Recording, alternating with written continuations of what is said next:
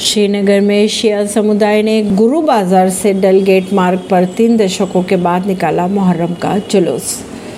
जम्मू कश्मीर के श्रीनगर में शिया समुदाय ने गुरुवार को तीन दशकों के बाद गुरु बाज़ार से डल गेट मार्ग पर मुहर्रम के आठवें दिन का जुलूस निकाला। कश्मीर के मंडलायुक्त के अनुसार जुलूस निकालने के लिए सुबह छह से आठ बजे तक का समय तय किया गया था। 1990 के बाद आंदोलनों के चलते यहाँ जुलूस निकालने पर प्रतिबंध लगाया गया था।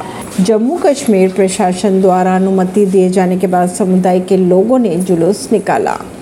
खबरों की अगर माने तो लाल चौक क्षेत्र से गुजरने वाले मार्ग पर जुलूस के लिए सुबह छः से आठ बजे तक का वक्त तय किया था।